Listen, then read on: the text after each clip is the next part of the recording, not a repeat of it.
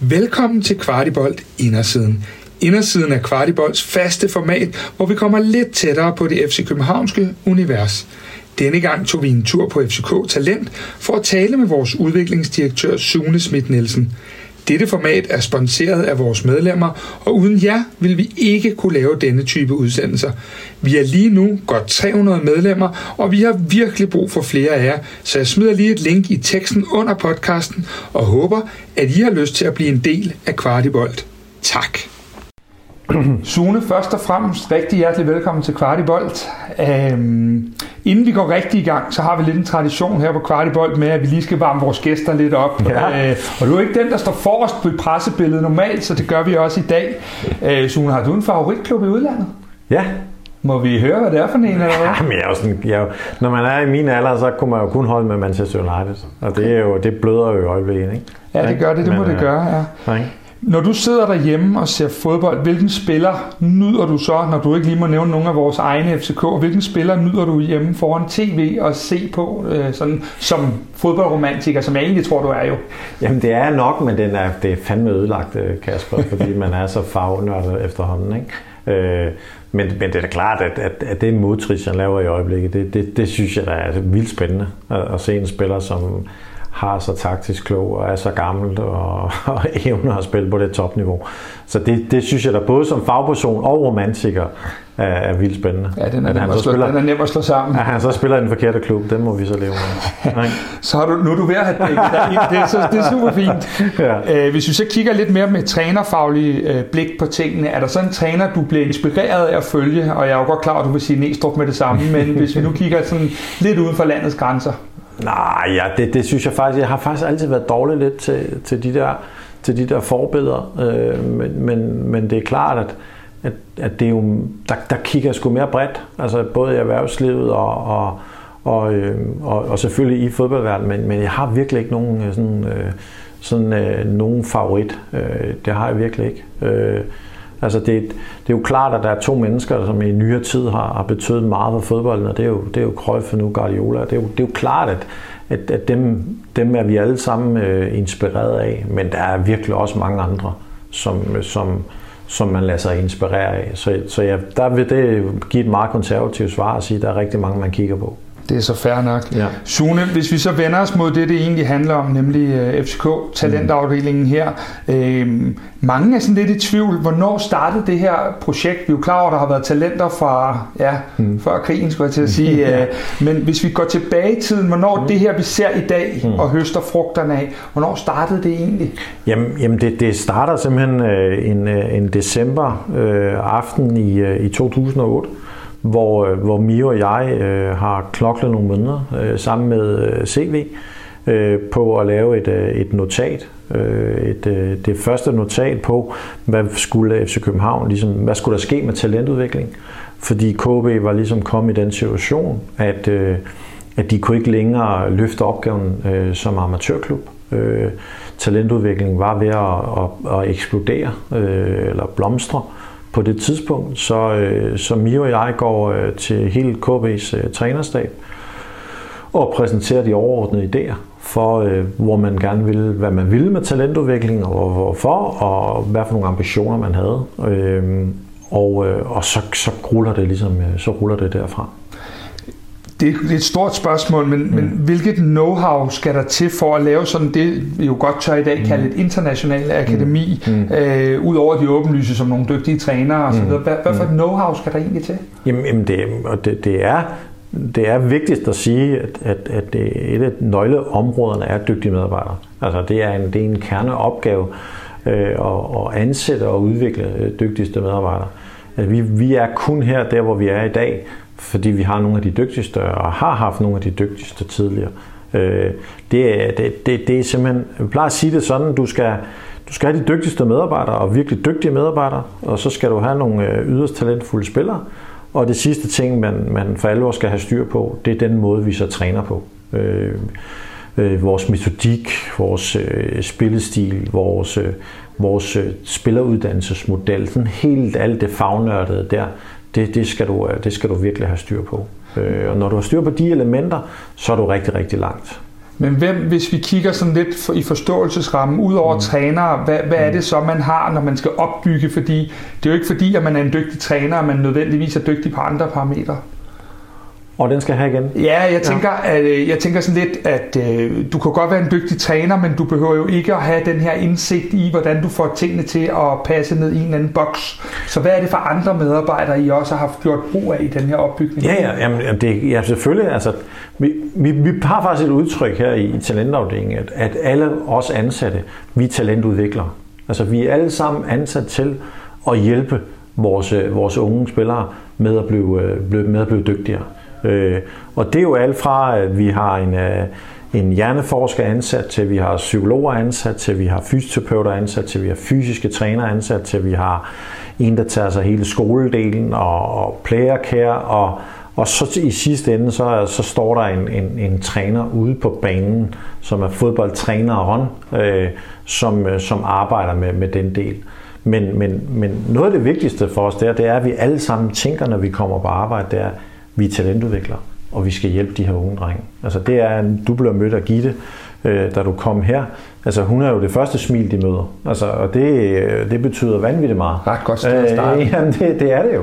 Øh, og og, og, og den, den glæde og så videre, det er den, vi skal have ud i, i alle led. Øh, og, det, og det er så vigtigt. Det er så vigtigt. Da I starter der, vidste du overhovedet øh, alt det der, hvad, hvad, hvad der skulle til, hvilke kompetencer der skulle til, eller er der stødt en masse på siden da, Øh, nu snakker du om hjerneforskere osv., mm. det tænker jeg ikke, I måske havde styr på i 2008, eller, eller havde I? ja, men det, jo, altså, jo, både og, fordi vi, øh, vi, var, vi var ret gode til i starten at tage det, der hed et miljøperspektiv, og det, der hed, hvad, hvad er det, der skal ind i et træningsmiljø. Så, så vidste vi jo godt, det ville tage tid, øh, inden vi var på, på det niveau, vi reelt gerne ville være på. Øh, men, men for eksempel er det ikke, det er ikke, det er ikke fordi, du, jeg kan finde et uh, notat for 13 år siden, når der stod, at vi skulle ansætte Yes uh, øh, 10 år efter. Det er jeg helt med på. Det skal jeg ikke prøve at, at prale af her overhovedet. Men, men det vi skrev for 13 år siden, eller 14 år siden, det var, at vi skulle arbejde meget med det kognitive, vi skulle arbejde meget med at udvikle taktisk dygtige spillere. Øh, det var egentlig et afsæt, vi har haft fra starten.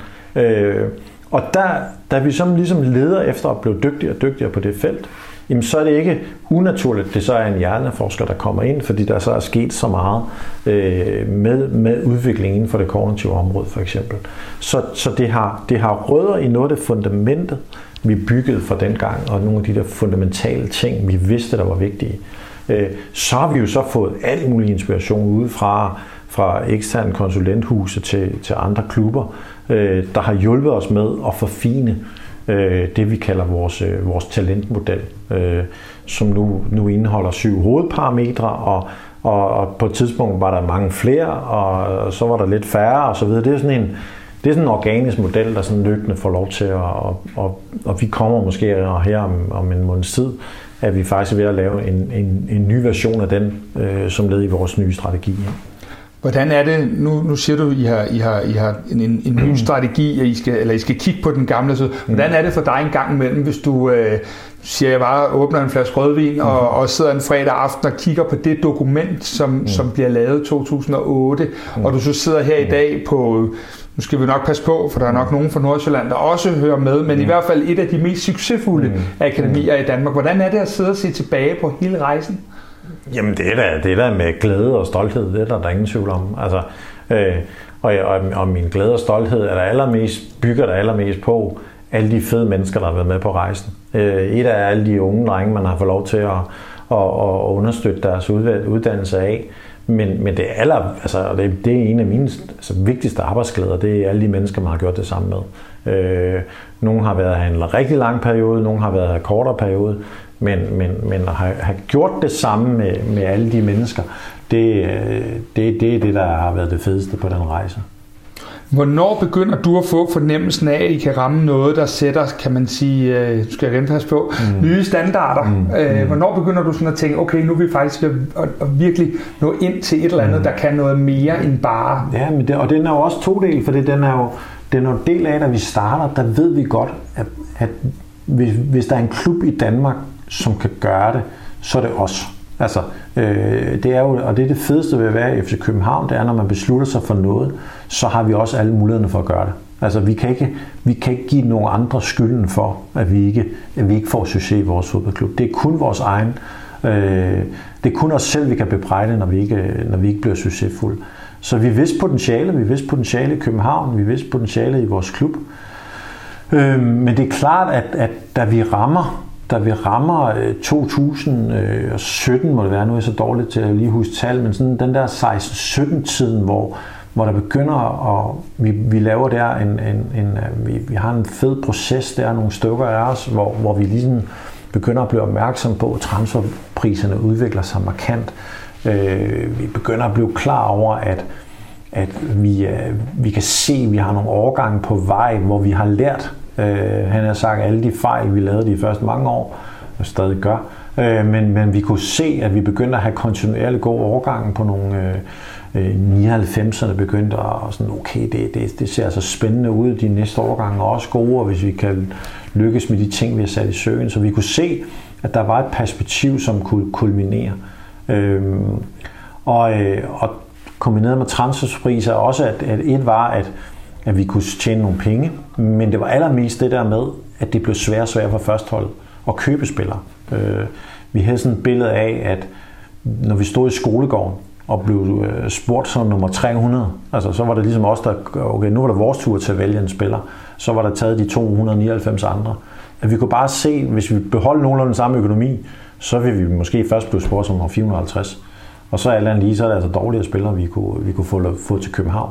Øh, så det begynder at blive en masse økonomiske, og vi laver en økonomisk beregning på det tidspunkt, øh, som, som, øh, som, øh, som øh, han har sagt selv bestyrelsen forstod. Øh, og, og så var det ligesom, vi sagde, okay, hvis vi kan forstærke det her, så er der muligheder. og så er det klart, at, at, at det, der så er sket de sidste to sæsoner, har jo så bare vist, at, at, at det heldigvis var nogenlunde rigtigt. I har jo en form for øh, hvid tråd i, i jeres talentarbejde, også i forhold til spillestil og alle de her ting. Mm. Kan du ikke prøve at sætte lidt ord på, fordi mm. der er jo sådan meget, øh, skal, skal talenterne spille som førsteholdet, mm. Mm. eller skal talenterne mm. bare, bare i går så en uddannes mm. til at være øh, dygtige talenter, som mm. også kan fungere mm. andre steder osv. Mm. Hvad, hvad, hvad er tankerne? Jamen, jamen det, det er der uha, er du sindssygt, man. Det er der mange tanker bag. Ja. Øh, Men hvis du sådan det, skulle det, det, det er to dages seminar, du skal, du skal ud og deltage ja, i der. Det, lyder, det, lyder det er, det er ja. virkelig et, et, både et paradigmemæssig diskussion og alt muligt andet, men, men det der er, hvis jeg skal give et kort blik ja. på det, det er, at spillestilen, spillet, det er kernen i alt, hvad vi gør. Øh, så i bund og grund, den spillestil, som vi lige nu øh, arbejder efter fra, fra, fra førsteholdet af, det er principielt den samme spillestil, som U14-holdet spiller efter. Men så er det bare klart, at det, som U14-holdet kan gøre, er anderledes end det A-holdet kan gøre. Øh, øh, og derfor er der det, vi kalder aldersrelaterede nuancer ned, ned gennem systemet. Plus, at vi hele tiden i vores metodik går ind og kigger på, at U14-holdet, okay, de spiller, vi spiller sandsynligvis ikke samme spillestil om 6 år, når de skal spille på førsteholdet. Så vi er nødt til metodisk at kigge meget mere på ting som fleksibilitet, Øh, man skifter på forskellige positioner. Man træner forskellige elementer, princip, principper mere, mere komplekst, øh, mere, hvad skal man sige, mindre øh, nu, nu, de træner fandme i dybden, men, men, men ikke, ikke lige så snæver en ramme, som, som Næstrup gør, og sin trænerstab gør i, med førstholdet i dagligdagen øh, hvor man siger, nu skal vi, nu er det de her pres, øh, måder vi presser på, det er de her spiller vi ting, vi vil i fase 3 og så videre. Men det er taget præcis ud fra det samme stykke papir, øh, hvad hedder det, som U14 arbejder efter, som Næstrup arbejder efter. Men hvornår begynder I så at spore dem lidt mere ind på det, der på et tidspunkt gerne skulle være, at de rykker Jamen, Det gør vi faktisk for alvor. Vi har det, vi kalder øh, U14 til U17, Øh, og de arbejder med, hvad skal man sige, øh, øh, den metodik, den spillestil, de spillerprofiler, de arbejder efter, er tilpasset den aldersgruppe. Men når du kommer op på 19, så er det der, hvor du virkelig, så skal tingene være så tætte som overhovedet muligt sammen med A-holdet. Øh, så er der selvfølgelig altid nuancer om, øh, han har sagt, om du spiller med Korne på top, eller du spiller med Havgården på top. Altså, det er jo de ting, I selv kan se. Og de gør, gør jo så også gældende på U19-holdet. Altså, hvad, hvad er det lige, øh, de absolute toptalenter, hvad, hvad, hvad giver de lidt ekstra til holdet? Hvor er det, vi tilpasser nogle ting? Øh, øh, tag Tristan, øh, som spillede venstre bak her den sidste kamp på U19. Jamen, han spiller bare en, en helt anden type venstre bak, end, øh, end, øh, en Korstrup gjorde, øh, da han spillede i efteråret. Øh, men, men, men det er det, jeg synes, vi er stærke til FC København, at så bruger vi øh, vi, vi, er ikke så, vi er ikke så rigide med tingene, men, men bruger tingene i kombination og, og, og tror på, at, at det komplekse det er en, en vigtig del af det. Og det er vel sådan, om du spiller U19 eller A-holdet, at så er der en forskel på, om lad os så tage Elias skal over og mm. spille den mm. venstre bak, mm. eller en Christian Sørensen spiller mm. den, mm. så vil der jo være en forskel for holdet. Det vel også en del af en læring, når man er lidt længere nede. Fuld, fuldstændig, fuldstændig øh. og, det, og det betyder noget for de andre positioner på banen, og så skal du tilpasse dig lidt det som kant, eller som, som, som 6 eller 8 og, og så videre. Ikke?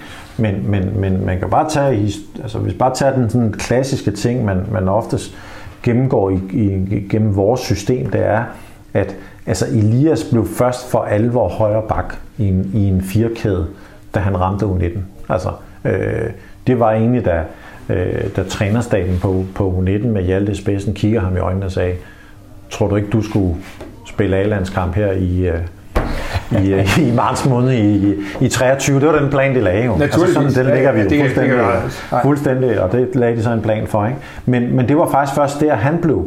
Så er der andre, som, som, øh, som bare har spillet angriber hele tiden, eller Valdemar Lund har, har aldrig spillet andet end stopper og så videre. Øh, spillet, men, men alligevel, bare for at tage det eksempel, så eksperimenterede vi længe med, at Valdemar og forsvarsspillerne har spillet i en trebakkæde, for at træne den del af spillet også. Fordi du skal både kunne spille en trebakkæde og en firebakkæde som, som, øh, som forsvarsspiller. Har I også et ansvar for at uddanne nu siger du, at Valdemar kunne blive prøvet en trebakkæde. Hmm. Har I også et ansvar for at uddanne, sådan så at spillerne ikke er uddannet så rigidt, at de ikke vil kunne fungere i andre klubber, hvis de ikke slår til i vores egen? Jamen det er der, det er der en del af det, øh, og, og det er derfor, vi har den der øh, sætning, som, som jeg tror, jeg hørte dig sige mange gange, at vi uddanner fremtidens professionelle fodboldspillere og vi ved jo ikke, hvordan han ser ud. Altså, og da, da, da, da Valdemar løb rundt i en trebakkæde med Mathias, der nu også spiller i, øh, i, øh, i Vendsyssel i første division, og, og, og de havde en, en, en fantastisk trebakkæde der. Philip Bander, der er i, i truppen nede i Næstved nu. Altså, de, de var bare, altså, det var bare godt i deres udvikling. Så vidste vi godt på et eller andet tidspunkt, så skulle Valdemar også være med i, en, i, i tomandsforsvar. Og det lærte han så i, igennem uge 17-19-tiden. Ikke? Øh. Sune, I har en, en, en, sådan en, en, en beslutning, I virker til at have taget med at have en tidligere spiller, og så en, der, øh, der ikke er tidligere mm. spiller i jeres konstellation omkring holdet. Mm. Er det en helt bevidst beslutning, og hvis ja, hvad ligger der sådan egentlig til? Nej, det, det er faktisk ikke... Altså, lige, lige den der del er ikke så bevidst. Øh, det, det er lidt nogle tilfældigheder, der nogle gange opstår. Vi vil sagtens skulle have øh, to øh, U17-trænere, som både var det kunne både være to spillere, som det kunne være to ikke-spillere. De påstår alle sammen, de er spillere, øh, men der er nogen, der i hvert fald har spillet på højere niveau end andre. Øh, men men det, det er lidt... Øh, det er, det er lidt tilfældigt, at det lige altid ender sådan, og, som er det, og måske er det i øjeblikket på 17 og 19. Det er lidt tilfældigt. men, men det er ingen hemmelighed. Vi vil gerne have begge, Øh, begge faggrupper inde i vores, øh, i vores miljø. Øh, det, det, det vil vi rigtig gerne. Øh, og hvordan det så lige falder ud, det er lidt tilfældigt. Øh, men vi kigger hele tiden efter tidligere spillere, som har, har lyst til at arbejde i talentmiljø. Øh, og der har vi så været så heldige at få fået Hjalte tilbage, og som i, i den der, vi har Morten Nordstrand nu, Morten Bisgaard nu, og Martin Vingård og den gruppe. Men det vigtigste i den gruppe, det er jo, at de, at de, er, de har deres spillerbaggrund, men at de også har lyst til at dygtiggøre sig i at være trænere øh, og talentudviklere. Og det har de opfyldt øh, til fulde, de her, de her folk. Øh, og så den anden gruppe jo øh, øh, os, der ikke, der ikke lige blev valgt til. Øh, der laver så mange fejl i fodbold, ikke? Hvad hedder det? Jamen, jeg er slet ikke i tvivl. Og de er, de er, dem, vi, de har jo så andre ting at byde på. Øh, og er, men i bund og grund er det jo den samme prototype, vi ender med. Øh, vi er bare nogen, der har trænet lidt længere. Øh, Øh, så, så erfaring og, og, og, og viden og på den måde smelter jo flot sammen.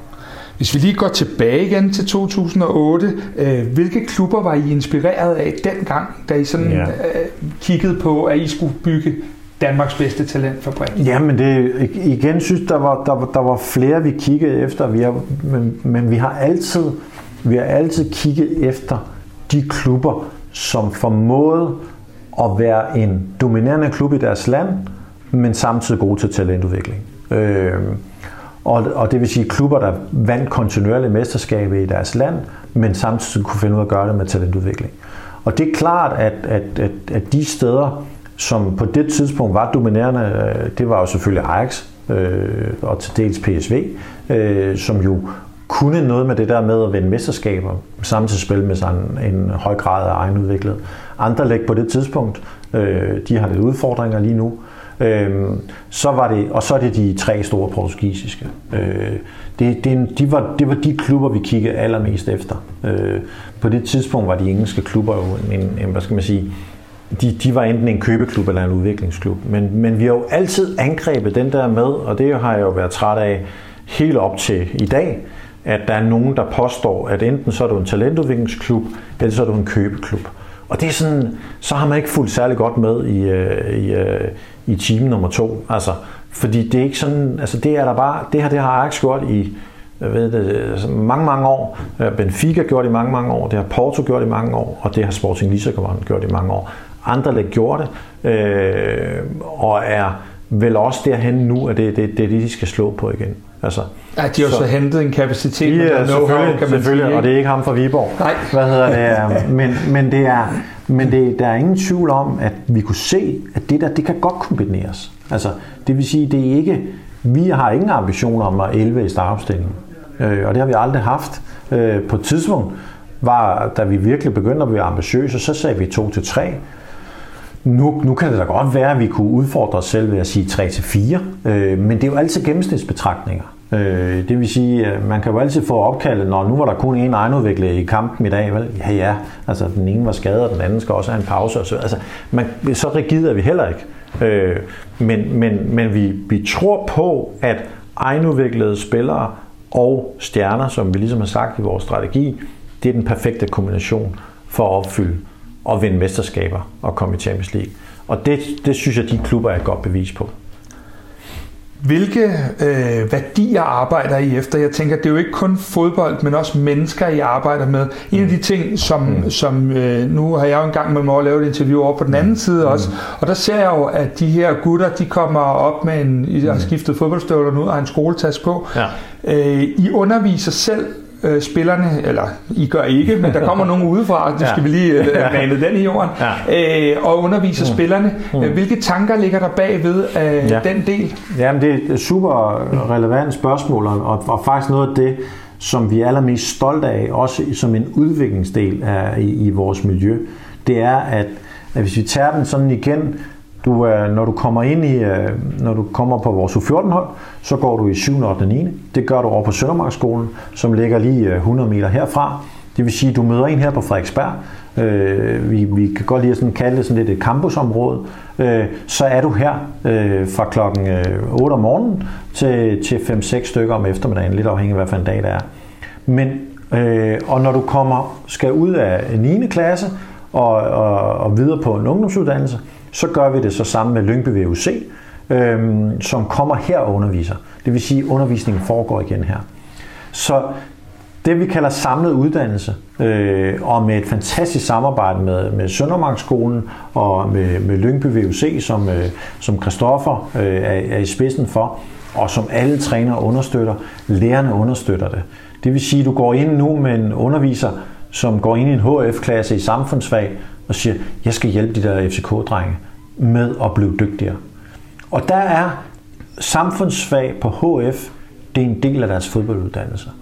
Det vil sige, det er bogstaveligt forstand at træne hjernen. Det er at skabe lidt mere reflekterede fodboldspillere, så de kan høre, når du stiller et spørgsmål, så skal de måske svare lidt mere til højre, end du gerne vil have dem til. Fordi en eller anden dag, så skal de stå med, uden sammenligning, Kasper, med en uh, bildjournalist nede i Tyskland. Uh, hvordan kan du forstå de der ting? Bare for at give nogle banale eksempler. Men i bund og grund handler det om træning af hjernen. Uh, og refleksionsniveau, bevidst om dig selv som personlighed. Uh, vi siger, er drenge, I skal ud og konkurrere med fodboldspillere fra hele verden. Hvis I nu er en lille smule smartere, en lille smule klogere, så har I måske større chancer, end så mange andre har, for at få de store kontrakter. Men jeg står jo også nogle gange og kigger lidt ind i det her klasseværelse, og der, der er jo rigtig mange øh, søde unge drenge, ja. men der er jo ikke nogen piger inde i det her nej, klasseværelse. Nej, nej. Øh, er I bevidste om, når vi nu taler om mm. det her mm. med det hele menneske og uddannelse ja. osv., ja. at de år, hvor, øh, nu, nu sagde du selv, at, at du ikke var blevet valgt til som fodboldspiller, ja. Ja. der var også nogen, der overså øh, mig ja. i sin tid, ja. øh, og, og jeg vil da nok indrømme, at de år havde jeg da også mm. en lille smule kig på det modsatte køn. Ja. Ja. Øh, har, I, har I lavet overvejelser omkring den del? Selvfølgelig. Eller det har I, det jeg. har sindssygt store overvejelser omkring det, og, og, og, og jeg vil sige, det virker ikke som om drengene har problemer med at se det modsatte køn. Det vil jeg, det vil jeg godt understrege. Øh, det, fordi de, hvis vi bliver lidt ned af den seriøse del af det, ja. så er det faktisk, at de har mere fritid nu. Øh, så de har, de har faktisk mere tid til at også at se deres venner, øh, og også at se det modsatte køn, for at blive den, i den terminologi. Men det er klart, at kunne vi vælge alt for den ideelle verden, så gik de da en klasse med en større diversitet. Jeg synes så, at vi har på, hvis vi, hvis vi tager køn væk, så har vi en kæmpe diversitet. Altså så sidder der jo, så sidder der jo drenge i den her klasse, som er, øh, får 12 i alt, og der får nogen, der har det rigtig svært. Og det er jo, det er jo diversitet. Der er forskellige øh, øh, nationaliteter, der er forskellige baggrunde osv. Der er nogen, der kommer fra rige forældre, fra fattige forældre osv. Så, videre. så jeg synes jo stadig, der er en vis mangfoldighed i gruppen. Øh, men de er, der, de har bare taget valg, og det er derfor, det først gælder, når du går i første G.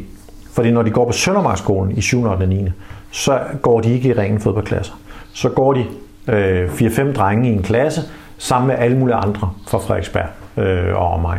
Øh, så der har vi lykkes med det. Øh, men dem, der går på gymnasiet, de er i gang med en fodbolduddannelse. De er lige om lidt, de bliver professionelle. Øh, og de er, de, vi kalder dem ikke professionelle fodboldspillere, men det er lige før.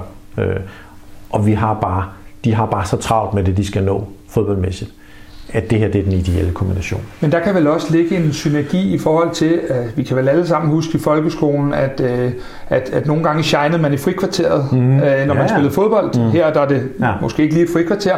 Og, og når man så kom ind og skulle have matematik, ja, ja. så knæv det lidt. Ja. Så der er vel også en, en, en synergi i, at, at drengene kan komme i nogle øh, andre ting der. Absolut, absolut. Øh, ulempen er selvfølgelig, at de så ikke nødvendigvis er sammen med nogle andre, der så kan shine eller et eller andet fra, fra ikke-fodboldspillere. Øh, men, men, men, men de er altså, de er bare så dygtige, så de har brug for den model, og, øh, og der synes vi, vi har fået det bedste for alle verdener lige nu. Øh, og det, det er ubetinget et af de vores vigtigste beslutninger, vi, vi tog for nogle år tilbage, var at starte den her HF-uddannelse, og vi samtidig kunne lykkes med, med Søndermarkskolen. Det er, det er en væsentlig, væsentlig element i vores øh, spiluddannelsesmodel. Sune, hvis vi så vender os lidt væk og kigger på scouting af en spiller. Øh, jeg tænker, at øh, jeg har taget tre eksempler med, fordi jeg mhm. synes, det er tre eksempler, der, der, der er meget mhm. gode i forhold til jer her. Ja. Øh, den ene er Markus Damanic, naturligvis. Mm. Det er den anden side af kloden. Mm. Den anden er en Haugen Haraldsson, som ja. er en mm. skandinavisk profil. Mm. Og den sidste, det er William Klem, som mm. er mere den klassiske. Ja. Mm. Øh, hvordan scouter I de her tre cases for at bruge dem? Ja, men for at tage den sidste, så er det jo, William er jo et at, at, at det vi kalder en, en del af vores, vores Københavner-segment. Øhm, og det, alt det arbejde, det starter ned i det, vi kalder FCK børnefodbold. Det vil sige, at vi har øh, 55 samarbejdsklubber, vi har alle mulige spilleraktiviteter, vi har vores øh, KB Talent øh, fra, fra, fra de yngste, hvor, hvor, øh, hvor, man, hvor man spiller her på, på KB, øh, og en masse andre ting. Øh, og hele det der samlede system har to store formål. Det er at få så mange børn som muligt til at spille fodbold, og dem, som så kan lidt ekstra, øh, dem gør vi så noget ekstraordinært for. Øh, og der var William en af dem. Øh, han var i et, på det tidspunkt godt miljø i, i BSV, nu Rudersdal. Øh, og på et eller andet tidspunkt, så har han brug for næste udfordring, så kom han herind og trænede. Øh, nu vil han komme ind og træne på et, øh, på et, øh, et, det, der hedder et ATK Plus Center, hvor man træner en gang om ugen. Øh, det gør man her på Frederiksberg, øh, hvor vi gør det samme med, med, med, med, med Hvidovre og, og Greve og så videre, nogle andre klubber her på KB. Så har vi, og så har vi det samme center i, på, på Amager med alle Amager-klubberne, og så har vi det samme nordpå sammen med, med Lyngby.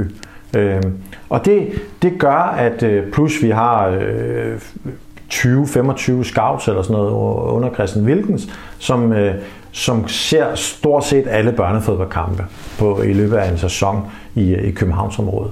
Så, så du vil ikke blive overset, øh, Kasper, på det her tidspunkt. Øh, hvad hedder det? Hvis du, så du skulle have været der engang, fordi man, vi, ved, øh, vi ved, hvor alle de største talenter er i, Københavnsområdet. Og der er William jo det mere klassiske eksempel, kan ja. man sige, fordi det er jo øh, tæt på og, og, og ja. så videre. Ja. Men hvis vi så vender øh, os mod Havkon for ja. eksempel, som jo øh, efter mine begreber mm. lige nu er et af de mest spændende talenter, vi mm. måske nærmest nogensinde har haft, mm. øh, så er det Island. Ja. Hvad, hvad, hvordan Jamen det, foregår det så? Det vi så besluttede for nogle år tilbage, det var, at øh, når du så kommer ind på U17, øh, så har vi muligheden for, øh, i forhold til de regler, der er i systemet, at når, når drenge fra andre lande, eller ikke københavnere, de må komme til København, når de rammer 16 års alderen. Og der kigger vi så i hele Norden. Øhm, og så har vi været øh, dygtige, øh, og måske også en lille smule heldige, at vi har ramt et par spillere på, øh, øh i Island. Øh, Havkon Ori, øh, som jo øh, også gør det super godt nu i øh, udlånt øh, nu til Sønderjyske som del af hans udvikling. Øhm, og øh, øh, Rooney er en del af den øh, case, hvad hedder det, øh, og, og vi har flere andre på vej af, af, af nordiske øh, toptalenter, vi så kan rekruttere ind til. Så det er, der, der er han ligesom lige nu kransefiguren på, på den satsning, vi har lavet der. Ambitionen er hver sæson at, at have en til tre spillere, mm, som vi hver årgang øh, henter ind. Og der var han ligesom den første i 03-årgangen, over i 04-årgang, og så er vi sådan blevet bedre til det, jo længere vi kommer ned. Så. Pludselig stod der også en Markus Damenic ja. fra, fra New Zealand. Ja. Øh, ja. Desværre en lidt okay i starten i forhold til, at corona ja. herskede, og ja. det måske ikke var det nemmeste sted at komme til, til ja. Sunny Beach her ja. i Danmark ja. øh, fra New ja. Zealand. Ja. Men hvordan, hvordan finder man Markus Damenic? Jamen altså, nogle gange opstår tingene jo tilfældigt. Der var, vi, vi blev... Øh, vi blev, øh, hvad hedder det, øh, vi fik ligesom nogle hens fra nogle agenter, om at der var en dygtig spiller her, øh, som havde interesse i at, at komme til Europa, om vi kunne være interesseret. Og så øh, ser vi noget video, og han, han havde på det tidspunkt spillet nogle, øh, nogle landskampe, øh, U20-VM tror jeg det var, fra, fra New Zealand. Øh, og jeg kan stadig huske de første billeder, hvor han, øh, hvor han sådan, der, der er jo altid klippe en lækker pakke, Øh, og, øh, men det er altså mod Brasilien, øh, og der kan jeg godt se, okay, det her det, det, det er spændende. Så er vi så heldige, og det er så der, hvor vi lige rammer noget corona, men vi er så heldige for ham til prøvetræning. Øh, og så er det vigtigste, når vi har spilleren til prøvetræning, det er at selvfølgelig at se, om vi bliver bekræftet det fodboldmæssigt, men også lære mennesket at kende. Og der fandt vi bare ud af, at, øh, at, øh, at Marco var en øh, fantastisk fyr og en kæmpe ambition. Og, og og når du så har en baggrund af en, øh, en øh, hvad hedder det, serbisk far og en maori mor, så er du nødt til at slå til. Ikke? Altså det er jo, ja. hvor, hvor, hvem havde troet det? Øh, hvad hedder det? Der var en kombination i verden af, af en øh, maori rugbyspiller og en fodboldspiller fra, fra Serbien. Ikke? Den skal prøves. Ja, den skulle prøves. Kommer nok ikke igen lige nødvendigvis. Nej, nej. Så, øh, og så, øh, og, men det passede så ned i hvis en strategisk kasse, der hed, hvordan kan vi, in, hvordan kan vi ud over de nordiske, kan vi så en gang imellem tage en til to internationale spillere i også en overgang. Og der blev han det første eksperiment, vi også ligesom prøvede af der. Øh, og så har vi, lige nu har vi en, en ungar i vores miljø, og, og vi, vi virkelig, vi arbejder benhårdt lige nu på øh, testmarkeder øh, som, som kan supplere vores øh, U19-miljø i fremtiden. Men Sune, bor de så hos en værtsfamilie, ja. eller hvordan passer I på dem? Fordi ja. det er jo godt nok ja, crazy vildt, når man præcis. er i den alder. Lige præcis. Øh, øh, og ligesom vi har vores skoleprojekt med Søndermarken og vores, øh, hvad hedder det, vores Lyngby VUC, så den anden del af Christoffers opgave, det er det, der hedder playercare-delen. Det vil sige, når der kommer en udlandsspiller til klubben, både når han starter prøvetræning og så begynder Christoffer at have et godt forhold til ham. Så går Kristoffer ind og kigger, hvad, hvad er det for en type, vi har med at gøre her? Hvad for en værtsfamilie kunne han passe til? Øh, nogle vælger også, øh, for eksempel Havkons familie, øh, de, øh, de vil faktisk gerne til København. Altså jeg tror næsten, øh, det er tæt på at sige, det var heller, de ville lige så meget til København, som Havkon vil, fordi øh, fantastisk by, verdens bedste by. Så de flyttede med øh, og tog så hjem til Island og arbejdede på skift. Øh, så, så der er en personlig vurdering af hver eneste case. Øh, Marco røg ud til en øh, fantastisk familie på, på Amager øh, og startede der. Øh, og ellers ryger drengene øh, forskellige cases rundt til familier, som, øh, som øh, igen er de øh, leger familier. Altså, der er det vigtigt, der skal de ikke nødvendigvis forklare dem, hvordan de skal gøre i fase 1, men tage sig af dem, fordi det er super svært, og det skal man huske. Det er en krævende, de første 6 måneder er en, øh, en stor udfordring at vende sig til nyt træningsmiljø, vende sig til nye venner, vende sig til, øh, til alt er nyt, fra at finde ud af, hvordan du tager toget, øh, sproget osv. osv. Øh, så det er, der er der en lang indkøring. Ja, fordi vi, vi har været så heldige også at snakke lidt med Jesper Grønkær, mm. og han fortalte jo om det der med, at han kom til Ajax ja. og, og, og mm. sad på det der mm. værelse lige pludselig. Ja, ja. Og egentlig var det jo drømmen, mm. der var mm. gået i opfyldelse, mm. men det var det lige pludselig bare ikke helt mm. alligevel. Mm. Og det er vel også det, I har et kæmpe ansvar. Kæmpe ansvar, altså, fordi det er, og der, der er nogen, der, der, der jo elsker det fra første sekund, og som, øh, som jo, øh, du oplever dem herude hele tiden, og, og som bare synes, det er fedt at sidde på det værelse, eller sidde hjemme hos den, den familie. Øh, og for andre er det svære. Øh, men, men, og vi har, også, vi har også stået med talenter, som vi simpelthen har sagt, du kommer ikke til at stå og trives i København. Altså, du kommer ikke til at, at, at, at, at trives der, hvor du er nu i forhold til personlighed, til modenhed osv., hvor, hvor det også har været nødvendigt at sige, det, sige fra øh, og sige, det, det er ikke nu. Øh, og så er de måske gået til konkurrenter, og så ja. er det jo sådan der. Nu er det jo ikke nogen hemmelighed, at vi, øh, det er vi nok begge to, er øh, åndssvagt stolte over Elias, der skal debutere på det her land, så det ja. tror jeg ikke, vi behøver ja. at snakke så meget om. Jeg håber, han kommer på banen. Ja, må ikke også. Ja. Men, men Elias, det er jo heller ikke nogen hemmelighed, at mm. det ikke var det mest indlysende talent øh, hele vejen igennem. Mm. Øh, mm. hvordan sikrer I, at I ikke mister? Mm. Fordi han kunne jo mm. i, i, i den dårlige verden mm. her, ja. kunne han jo godt være, være, være mistet i en eller anden grad.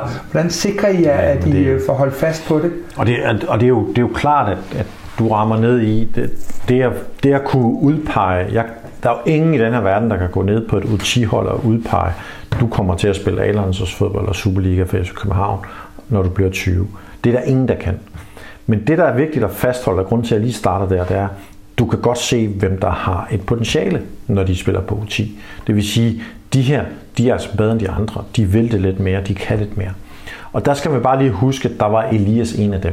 Altså, da Elias han spiller sin U13, 14, 15 fodbold, og også 17 fodbold, der er han altså et, et, han, er, han er et talent. Altså, det kan godt være, at, øh, at Rasmus Højlund eksploderede lidt, øh, lidt, lidt før ham, eller Valdemar gjorde i, i det samme årgang, men han var stadig et talent. Det, der er lidt mere speciel historie, det er jo, at han var, han, han var lidt mere fysisk udfordret, end, end, end mange af hans holdkammerater var. Det vil sige, at han var meget lille. Øh, og det er bare lidt en udfordring i starten, og specielt noget 15-17 fodbold. Og det gjorde, at han spillede ikke nogen ulandskampe som, som U15 og U17. Øh, spillede noget future-fodbold for DBU og, og, og, og kæmpede der med nogle ting. Kæmpede lidt med at finde ud af, hvad skulle han være hans position. Øh, men han har også spillet på, at, at det er en af vores... Øh, en del af vores øh, model, det er, at vi har det, vi kalder et positivt talentsyn. Det vil sige, vi er virkelig, virkelig kritiske, når vi smider spillere ud. Altså, eller sagt på en anden måde, vi gør det, vi gør det meget sjældent. Det vil sige, at når vi begynder at overveje det, så overvejer vi mange gange flere, før at der er spillere, der ryger ud her. Fordi det er bare, specielt i U15-17 fodbold, så svært at se. Så der sker for, i vores model først en lille udskilning mellem U17 og U19. Øh, hvor det også nogle gange er mere det spørgsmål, der hedder, du får simpelthen ikke spilletid. Øh, fordi vi, vi, man spiller jo kun med 11 på banen lige meget hvad øh, man har lyst til. Øh, så der er også bare et vist antal, vi kunne have plads til øh, og, og kan for, og formøble, øh, eller ikke formøble, for, for, for, hvad hedder det, forvalte et talent på. Formøble, det gør vi desværre også nogle gange. Hvad hedder det? Men, men det er jo, og og, så, men det vigtigste på dit spørgsmål, det er, at Elias var et talent, øh, var ikke det største talent på 15-17, øh, men eksploderer så øh, i sin 19-tid. Øh, og, øh, og en lille krølle er, hvor mange spillere, hvis han lykkes, har spillet U19-liga, Superliga, pokalfodbold, Champions League og A-landsholdsfodbold i samme sæson. Ja, og skipper endda U21 så det pjat gider han ikke at, at have med at det, gøre. Det synes jeg, det er mega ja, det, Han har altså en, øh, en, en U19-liga-kamp i, øh, i den her sæson. Så vi vil jo gerne være det her internationale akademi, men hvordan er mulighederne egentlig herhjemme i København, Danmark, for eksempel hvis vi nu skulle tage andre læg, som du var inde på mm. før, eller Ajax, som mm. du også har været inde på. Jeg tænker også i forhold til udvalg af spillere og mm. succesrette og, og så mhm. videre. Jamen, vi har alle muligheder. Altså, vi, vi, er, vi har lige så store muligheder, som, som, som de klubber har. De er bare, øh, nu tager bare tage Ajax selvfølgelig. Det er klart, at Ajax Benfica er mange år foran os. Det vil sige, de har lavet mange fejl, øh, som de har lært af. Øh, de har øh, mange succeshistorier, de kan prale med. Øh, og det kan vi jo bare mærke nu, at når de spillere, vi har succes med nu, det er, når, når, når vi står i en rekrutteringscase på et nyt nordisk talent, er, jamen skal du gøre det samme som Rooney, skal du gøre det samme som Havgård, skal du gøre det samme som Klem og så videre, jamen så, så er det nemmere at overbevise dem øh, om, at de skal vælge FC København. Øh, vores forældrene til de der børn, de vil gerne have deres barn bor i København. Det er et godt sted at bo. Øh, og, øh, og som jeg har sagt flere gange, verdens bedste by. Øh, du kan stadig tage en ungdomsuddannelse, hvis du er nordisk spiller, øh, og så videre, så videre. Øh, og du kan ramme et førsthold, som er på internationalt niveau. Så vi, vi har alle de samme forudsætninger, og som jeg startede med at sige, vi har ingen undskyldninger. Øh, nogle gange er undskyldninger, at det tager lidt tid, øh, men, men, men altså, kig lige 5 eller 10 år tilbage, og så kig 5 og 10 år til frem. Det er, der vi er, som vi skriver, kun lige begyndt. Suni får ufattelig meget ros, også af os. Mm. Men en ting, vi har mm. undret os lidt over, ja. øh, det er, at øh, nu er vi med på, at øh, Ditmar er herovre, ja. og Valde er herovre, men har vi sværere ved at lave keeper og stopper end andre positioner, fordi nu har jeg sådan bare lige taget den kort for hukommelsen, men keepermæssigt skal vi vel tilbage til Rune Petersen, og, øh, og, og sådan øh, stoppermæssigt tænker jeg, at vi er næsten helt ved at være på Bo Svensson og Kim Madsen i forhold til, til mm. i hvert fald nogen, der har slået mm. til her i klubben. Mm. Er der en særlig grund til det, eller er det tilfældigt? Jeg er jo nødt til at påstå, at det er tilfældigt, og det, men det er irriterer os der øh, fordi det bør ikke være sådan. Og det, og det, er, det er der, hvor vi, øh, hvor vi er kun lige begyndt. Det er, at, at det er lidt tilfældigt, at det er nogle offensive. Det er ikke helt tilfældigt jo, fordi det er lidt nemmere som ung talent at få noget spilletid, når du er i en offensiv position. Øh, du får lidt mere 20 minutter færerne. Øh, ikke noget, der er færerne, men du, du skifter bare mere på de positioner, end du gør på to midtstopper, og du gør det slet ikke på en målmand. Så transitionsfasen er sværere, øh, men, men vi har ingen undskyldning for, at vi ikke, at vi ikke har uddannet flere stopper øh, og, og kommer til og skal udvikle flere stopper i fremtiden. Det, er, det, det kan da godt løfte sløret, når vi, vi har sådan en ting, vi skal forbedre, og det er der at uddanne øh, nogle bedre stopper. Øh, og så står der, tro det eller ej, også at udvikle nogle flere baks, fordi det, det er ingen hemmelighed. Vi er ikke tilfredse med de næste baks, der kommer øh, hvad hedder det, efter Victor og Elias. Og jeg synes, jeg lige holder dig lidt fast, øh, keeperpositionen. Ja. Øh, Rune Petersen. Ja, øh, Jakob Busk. Øh, ja, okay. Det, men jeg tænker, ja. jeg også har slået lidt igennem ja, over ja, ja. i. Øh, er, er det også tilfældigt, eller er det en position, der er lidt sværere, fordi der er du endnu længere ude til at give ja, den her spilletid. Øh, så at det, og, og det skal vi også finde vores vej. Altså, det, er jo, det er jo klart, at du tager du Gabala, så øh, altså, så, så har han jo udviklet sig til øh, at blive en topmål, men han skal stadig huske, hvor ung han er. Altså, øh, og hvad for nogle ting kan vi gøre? Altså, og det er jo det, vi hele tiden kigger på. Hvad skal, vi, hvad skal være Ditmars næste tre år? For det er jo ikke sikkert, at Ditmar spiller øh, Superliga for FC København de næste tre år, men gør det måske i fjerde år. Øh, hvordan kan vi finde en model for det? Øh, I England, der, jeg tror, der er jo ingen der er jo ingen målmand i League One eller øh, Championship, skulle jeg til at sige, som ikke er lejet for en, øh, for en Premier League-klub. Altså, de, de er jo på lån, på lån, på lån, på lån, og de er på et nyt lån. Øh, synes jeg, Daniel Iversen, jeg, jeg, øh, Kasper Schmeichel, altså de, de har jo 25 klubber på CV'et, altså, øh, fordi de har bare taget derhen, hvor de kunne få noget kamperfaring. Ikke? Øh, og det skal, det skal, det skal Dietmar også. Det er ikke et problem lige nu. Nu får han kamperfaring på, på U19, men, men på et eller andet tidspunkt øh, skal han jo ligesom finde ud af, hvor han skal have sin kamp, eller skal vi finde ud af sammen med ham, hvor han skal have sin kamperfaring henne. Ikke? Sune, lige nu ser vi jo den her store mængde af talenter, der shiner i A-truppen, og det er jo fantastisk.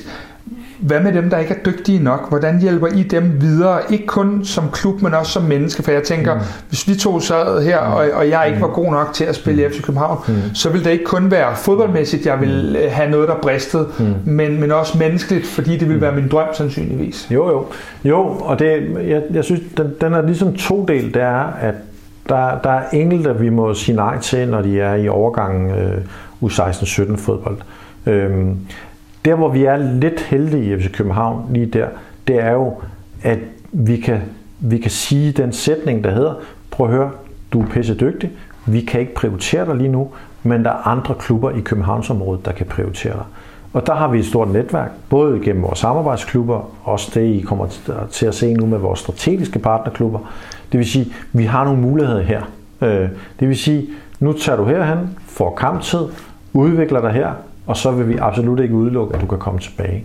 Så er det klart, så har de jo selvfølgelig også det valg, der hedder, okay, jeg kan gå ud i nogle af de andre ligaklubber øh, og, og få en platform der.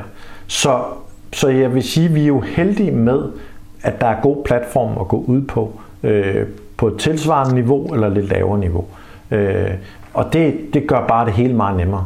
Vi gør meget ud af den samtale, vi gør meget ud af de næste uger og måneder, øh, som vi siger, når vi siger til en spiller, du skal finde en ny klub, men vi slipper dig ikke før, at du er etableret i en ny klub. Det vil sige, at vi har jo spillere, der kommer, så er de til prøvetræningsforløb, det lykkes ikke, kommer de tilbage, så træner de hos os igen, øh, så kommer de ud igen, øh, så hjælper vi dem de første uger med, med samtaler og så videre, om alt går godt. Øh, og det er, det, det er et vigtigt, vigtigt område for os. Øh, nogle gange øh, kunne vi helt sikkert gøre mere. Nogle gange er det jo også klart, at, som du selv siger, at, at, at vi giver jo også en negativ besked. Og så er der selvfølgelig nogen, der har lidt mere modstand mod at få hjælp end andre. Øh, men, men, men generelt har vi en ret stor succesrate på spillere, som vi har sagt farvel til.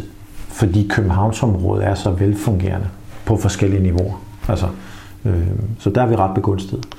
Nu kan man sige, nu kender jeg jo dig både som en, kan man sige, fornuftig øh, blød mand, mm. men også en, der skal tage nogle beslutninger. Mm. Øh, og jeg er jo godt klar over, at du har en stor stab rundt mm. om dig. Mm. Hvordan er det at sidde og give et ungt menneske den beslutning, mm. at vedkommende mm. ikke øh, bliver en del af løven på brystet længere? Jamen det er noget det værste i ens job, øh, det er der, der ingen tvivl om. Men, men man må bare til enhver tid huske på, at det er det er jo, det er jo værre for den, der modtager, øh, end den, der giver. Øh, og, det er, og derfor øh, må man bare gøre det ordentligt øh, og, og, og hjælpe så meget, man overhovedet kan. Nu sidder vi jo to, og vi snakker hyggeligt, og det er fint, og det er der ikke noget mm. nyt i som mm. sådan. Men tidligere var vores U19-hold lidt mere gemt væk, end de er nu, mm. i hvert fald min overbevisning, mm. i forhold til medierne, i forhold mm. til Københavns egen ja. hjemmeside. Mm. Øh, nu præsenteres de ofte, mm. de bliver forlænget aftaler osv. Ja. osv. Ja. Hvilke overvejelser gjorde jeg i den retning? Jamen helt klart, det er en af de ting, hvor vi, hvor vi har flyttet os fra, at at vi i starten sagde, at når, så længe du var en del af vores talentmiljø, så vil vi ikke udtale os som enkeltpersoner, og så vil vi faktisk gerne beskytte spillerne så meget som overhovedet muligt. Man skal huske spillerne, når, når, når en U14-spiller eller en U12-spiller eller en U17-spiller spiller en turneringskamp i Danmark, så spiller de mod FC København. Så spiller de for, og modstanderen ser, nu møder man FC København. Så der er bare et, et for os naturligt, men man skal ikke underkende et stort tryk på vores spillere, bare det ved at være i FC København. Så vi havde ikke brug for mere tryk. Vi havde ikke brug for at, at udfordre mere og, og lægge flere forhindringer ind og flere udfordringer ind i vores miljø. Men det er klart, at efterhånden som vi har flyttet os fra, at vi kalder vores, øh, vi, sådan, vi har sådan lidt et, et dagligt tale, vi kalder vores U19-hold vores B-hold. At vi har spillere, som lige om lidt skal ind og spille en Champions League-kamp. Lige om lidt skal ind og spille en Superliga-kamp. Øh, lige om lidt skal til at træne med, hvor, øh, hvor, hvor du står der hver dag, og alle mulige andre presser står der hver dag. så var det naturligt for os at tage det skridt og sige, okay, U19-holdet, det kunne faktisk være et meget godt sted at øve sig. Øh, hvad hedder det, med, med de første øh, interviews og, og modtage sådan, øh, hvad hedder det, øh, lidt mediebevågenhed. Øh, så vi ser det egentlig som en del af deres træning øh, og en del af deres uddannelse, øh, at være forberedt på, at det, øh, at det er stadig I er stadig søde ved dem, når de er U19-spiller, øh, og, øh, og der er den, den negative del af pressen er lidt mindre til stede. Øh, så øh, så det, det er de så være forberedt på, når de kommer længere op. Øh, så det er baggrunden fra det, men vi holder stadig fast i, fra u 17 og ned efter, øh, så øh, udtaler vi os ikke om enkelte spillere. Øh, hvad hedder det? Det er først, når spillerne kommer i en Og det er for at beskytte dem. Fordi den der historie om, at ham der U15-spiller, at han er den næste øh, Jonas Vind, og han er den næste topspiller osv., den, den gavner ikke nogen som helst. Så det er en del, kan man sige, at få lagt ovenpå, når man rykker op i U19-truppen, ja, ja. så begynder man også at få lagt det lag på. Ja, ja. ja. Øh, Sune, sociale medier, det fylder jo ja. utrolig meget i, ja. Ja, i alles liv, men især ja. i de unges liv. Ja. Er det noget i jeres talentuddannelse, hvor I klæder dem på til den der barske mm. verden? Mm. Øh, vi ved jo, at, at, at brænder du en chance, eller er du mm. skyld et mål, mm. jamen så er det uh, uden sammenligning mm. ikke det sjoveste sted at være, mm. de sociale medier. Ja. Er det noget, I, I kigger ind i? Eller? Det, det kigger vi ind i, og jeg tror helt sikkert, at vi, uh, vi kan blive bedre til det. Øh, og vi er, øver os jo hele tiden i at blive mere og mere afklaret øh, på, hvordan vi kan hjælpe spillerne. Nogle spillere er, er forskellige. Øh, nogle kan, kan bruge det bedre end andre. Nogle bliver påvirket mindre end andre. Øh, så, øh, men, men og, så lige nu er det nok mere på et individuelt plan at, at gå ind og ligesom okay, nu kommer der noget hits på dig, nu kan du godt lige være, at du skal lukke din, øh, din Instagram eller din Facebook, eller hvad du har, de næste de næste par måneder, øh, for det, det kommer ikke til at gavne dig. Øh, så, og andre gange er, er de jo nødt til at være aktive, fordi det er en del af deres, det er en del af vores klubs mediestrategi. Ikke? Så, så det, jeg, jeg vil sige, kunsten er, og det har vi ikke ramt endnu, det er, hvordan, hvordan lærer vi at gøre det naturligt, og som noget, vi håndterer i vores dagligdag.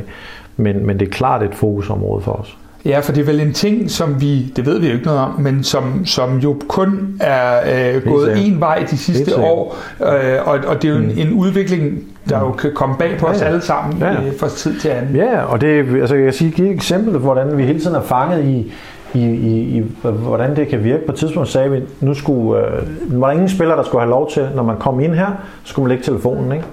Problemet blev bare, at trænerne så også gerne lige vil sende et videoklip fra kampen i weekenden, som de lige kunne se på deres telefon, eller lige en besked om træningsprogram osv. Så, så, så telefonen er også en del af, at ligesom vi har vores telefon som et arbejdsredskab, mm. øh, men den har også en anden del. Ikke? Øh, og det er jo nogle af de mekanismer, vi skal, vi skal finde ud af øh, og håndtere. Men, men det er klart, at jeg bliver altid ked af at se et omklædningsrum, hvor, øh, hvor den sociale interaktion, den går næsten med at sende besked gennem Messenger, eller det ved jeg ikke, om de gør mere.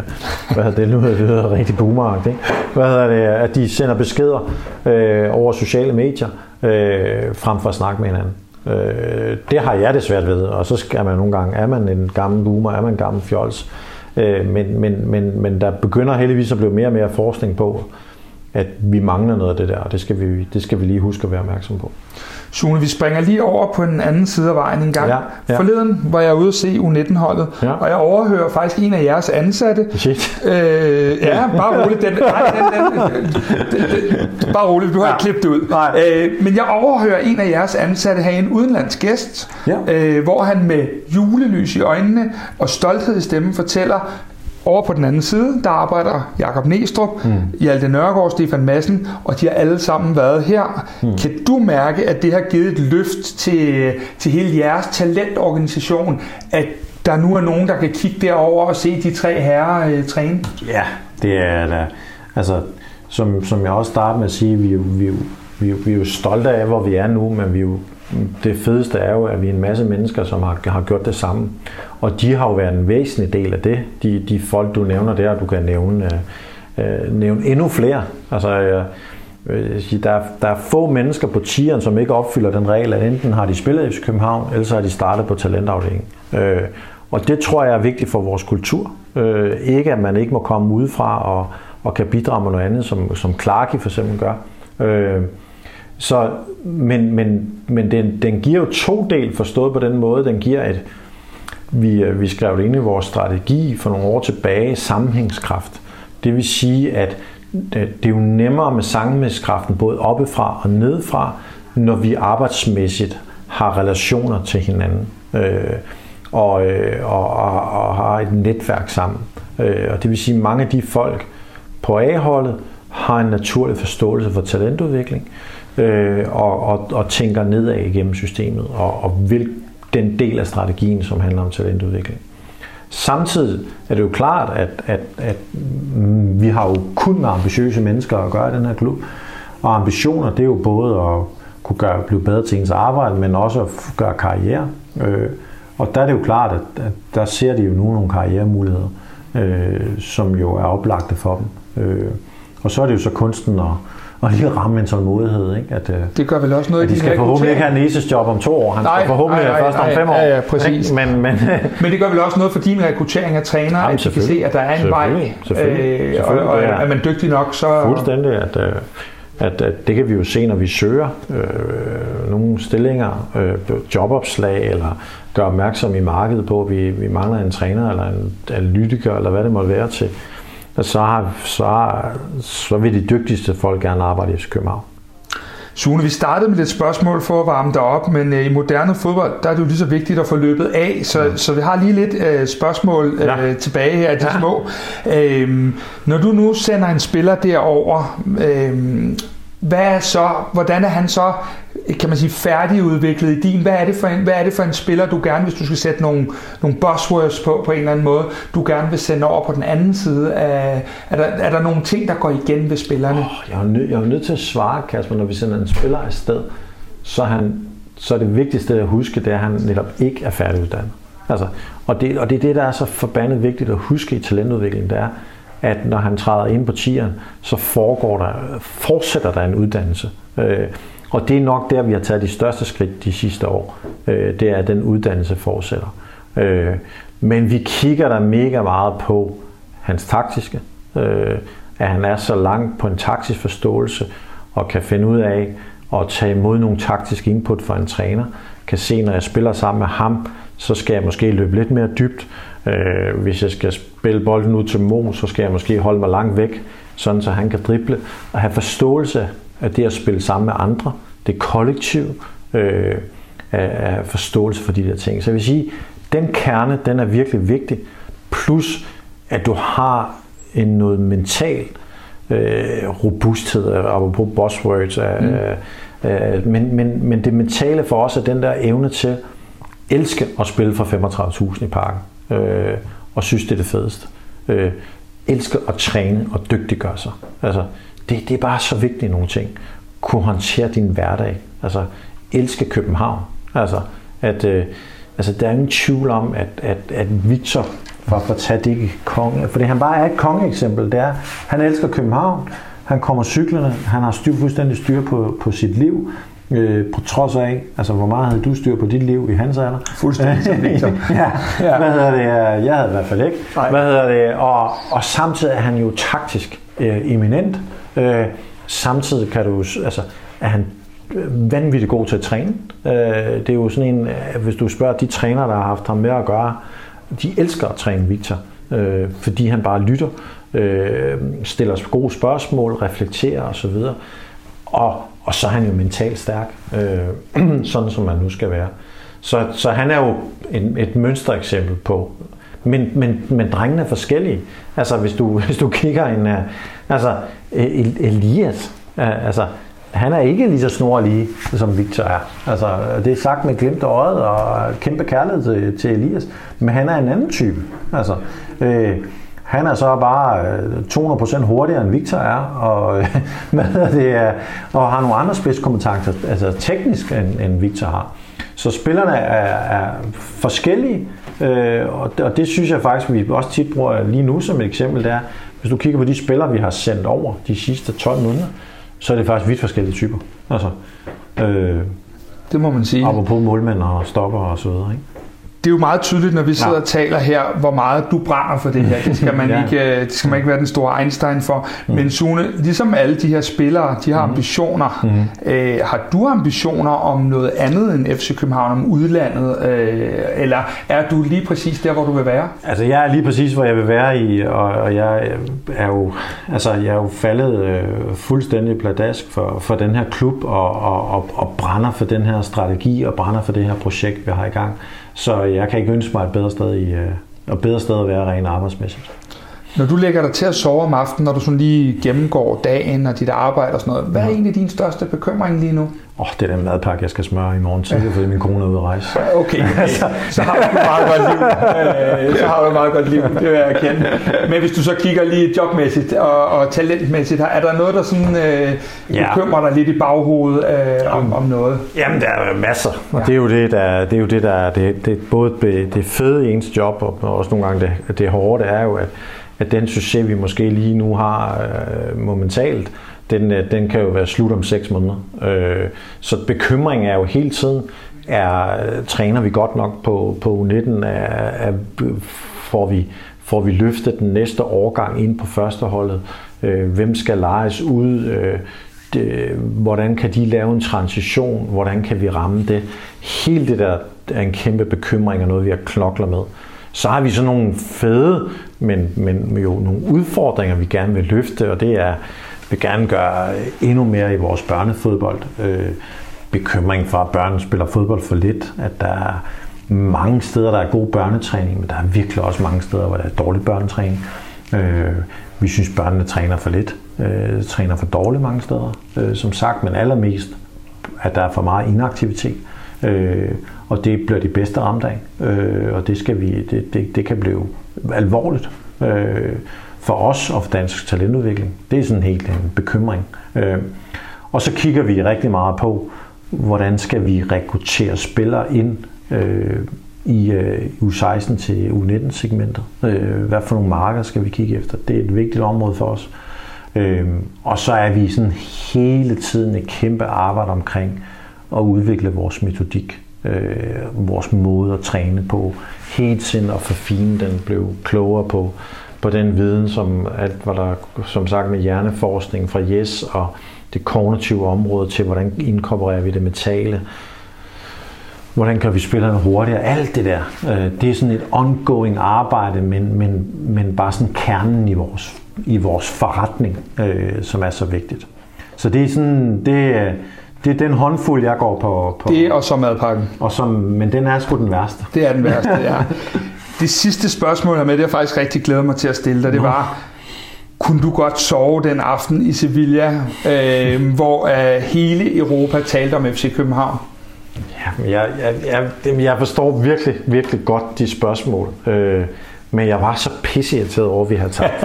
Altså det er, og vi har, hvis du kigger på tavlen, så hænger der et billede af Manchester City-kampen, og ikke et billede af den der Sevilla-kamp, fordi vi hader, hader det et stort ord, men vi, vi, vi synes altid, at vores system med egenudviklede spillere skal hænge sammen med sportslige resultater. Øh, og i og med, at vi ikke vandt, så var det bare en lidt mere øv. Også fordi vi lige havde tabt samme dag til med U19-holdet i fuldstændig latterlig kamp. Øh, men den har jeg ikke tur til det, at nej, nej, nej, nej, nej, nej. Øh, fordi men, det, men, men, ja. men, men det er klart, at, at selvfølgelig, når det hele kom på afstand, og den dag, vi sidder i dag, og der er lige nogen, der viser, at det var et eller andet historisk rekord osv., så, videre, så er vi da også stolte af det. Også stolte af det. Men det havde været federe, at, at Klem havde lavet et af sine første mål nogensinde, i stedet for at sparke den på stolpen. Sune Schmidt Nielsen, det har været en mm. stor fornøjelse at tale mm. med dig. Du står ikke altid forrest, øh, når vi taler om øh, mm. succes i FC København, mm. men for vores del vil vi bare sige, mm. at det fylder os med stolthed, mm. når der er nogle af mm. vores egne drenge, der løber rundt mm. inde i parken, mm. eller i Sevilla for den sags skyld. Kæmpe tak til dig, og ja. også hele holdet herovre på, på Talent, der knokler hver eneste dag. Mm. Øh, og tak for at give Kvartiboldslyttere indsigt i, øh, i, øh, i det hele herovre. Tak skal du have, Sune. Det var så let, og tak for det. Du har netop lyttet til endnu en udgave af Kvartibolt Indersiden. Tak fordi du har lyttet med hertil. Disse udsendelser kan kun lade sig gøre, fordi I derude støtter os økonomisk med et beløb hver måned. Jeg lægger et link i teksten under podcasten, hvis I også har lyst til at være en del af Kvartibolt. Tusind tak.